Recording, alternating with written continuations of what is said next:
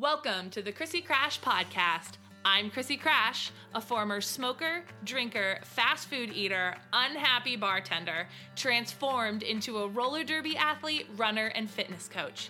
Each week, I'll bring you an insightful guest or lesson learned from my own perfectly imperfect life to help you uncover how to create more love, light, joy, and health in your everyday experience despite the chaos and challenges. I believe that life is a contact sport. Let the games begin.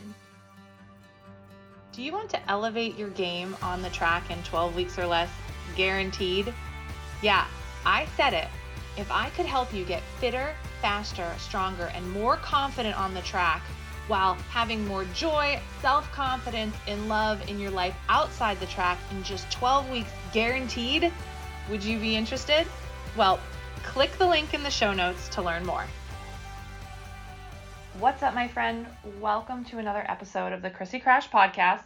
I'm Krissy Krash, and I help athletes all over the world elevate their performance on the track and in life. And today we are going to talk about how to structure a practice. Now, throughout my travels all over the world, I've dropped in on many a practice, and some of them are phenomenal, some of them are disorganized, some of them are an outright shit show. And so I thought that it would be helpful, especially for up and coming leagues or brand new trainers, to have a framework around how to structure a practice so that it's most beneficial for the members of your team.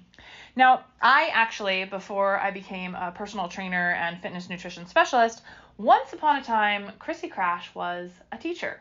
And I actually went to school to be a uh, multiple subjects teacher, which means between the ages of K through 12. And I learned a lot about creating lesson plans. And I'm so glad that I did because I feel like I brought a lot of that planning and understanding of how to scaffold things into my training as I became a roller derby athlete.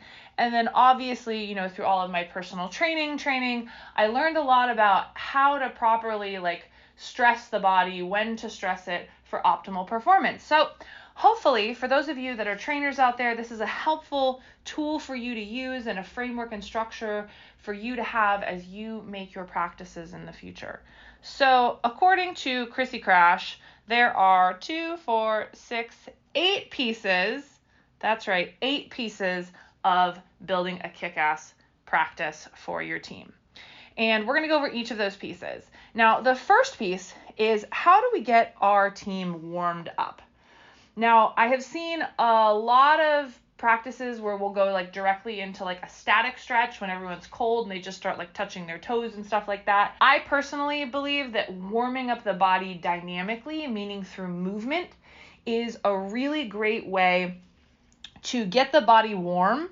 Whereas static stretching is typically something we want to do once the body has already kind of warmed up okay? Because otherwise your muscles are like cold and they're not very bendy. So you want to start off your practice with some sort of a dynamic warm up. Now, I'll go ahead and put the dynamic warm up that I have all of my clients do inside of Crash and Transformation. I'll put the link to that dynamic warm up in the show notes in case you want to use it with yourself, your team, before your workouts, before your practices, all that stuff. So Typically, dynamic warm up means running through some sort of movements, whether it's like walking lunges, squatting movements, something to get the body moving, something to get the heart going, but that's not so intense that you're going to damage your system. Okay. Typically, you'll do about 30 to 45 seconds per movement just to get everything nice and warm. Now, you can do these on or off skates. Okay. Once you've done a dynamic warm up, typically I will give people the second portion, which is the time to do a little bit of static stretching. If people feel they have something that's tight that maybe needs to be worked out a little bit now that it's warm, this is a really great time to do that. So, step one is getting that dynamic warm up in. Step two is getting an optimal static stretching. This is also a good time to do mobility. Maybe your whole team needs to work on some hip openers. Now is the time to do that. Now, the third thing is to come into some kind of a skill. So, I personally I like building off of a scaffolding of going skill, skill and drill, adding opposing players, building to jams. Okay, so once again that is skill, skill and drill, adding opposing players and building to jams.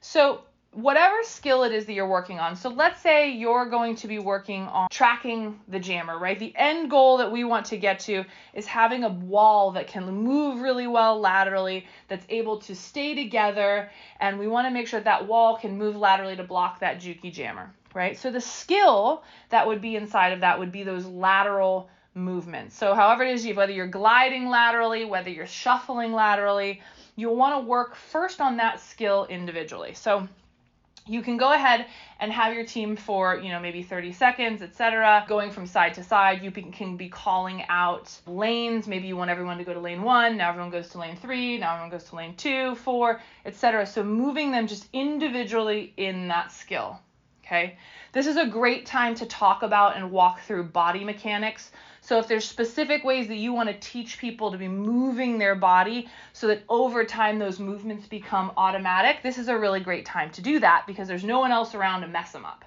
From there, we go from skill to skill and drill.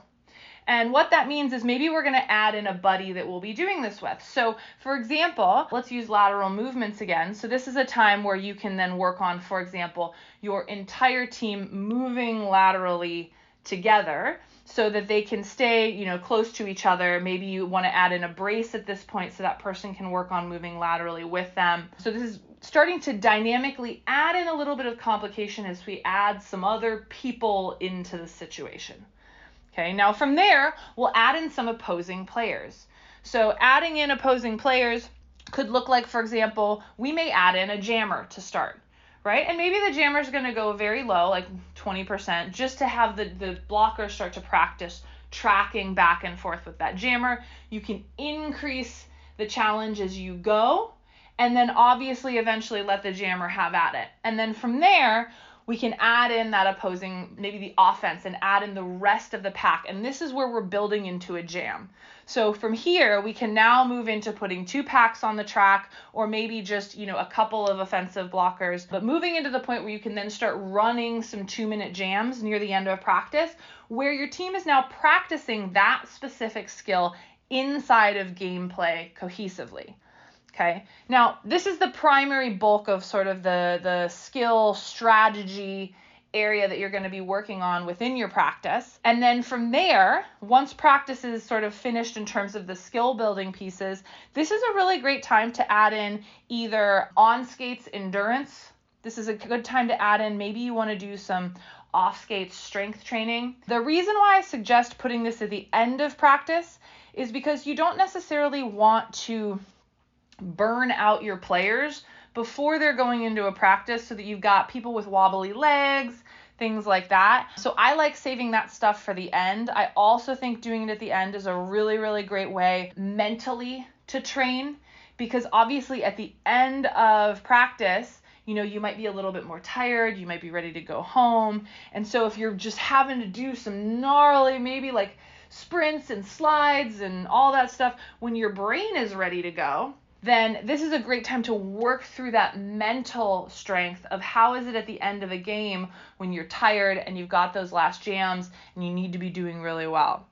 And then from there, you can move into a static stretch, some kind of either off skates, on skates, but just getting everybody nice and cool down so that they are ready to go home. Now, during that static stretch time is also a really great time to review anything that you need to review as a team. So, once again, this basically goes dynamic warm up, a little bit of static stretching or mobility into skill, skill and drill, add opposing players, build to jams, and then some kind of strength training or endurance, followed by a static stretch off skates where you can review everything that you went over. So I hope that this is helpful for all my new trainers out there. Having practices that leave skaters feeling better at roller derby is an incredible thing to be able to do as a trainer, knowing that you have brought them skills that they feel like they're getting better because ultimately at the end of the day we want everyone leaving practice feeling successful and this is a really really great way to be able to do that now again i will go ahead and put the dynamic warm up link right inside of the show notes. You can check it out there. And you know, like I always say here at Krash Course, life is a contact sport and those who touch the most lives win. So if you know a trainer who could use a structure like this, who's trying to figure out how to build practices, please share this with them, share this with your league, and I will catch y'all on the flip side. See ya!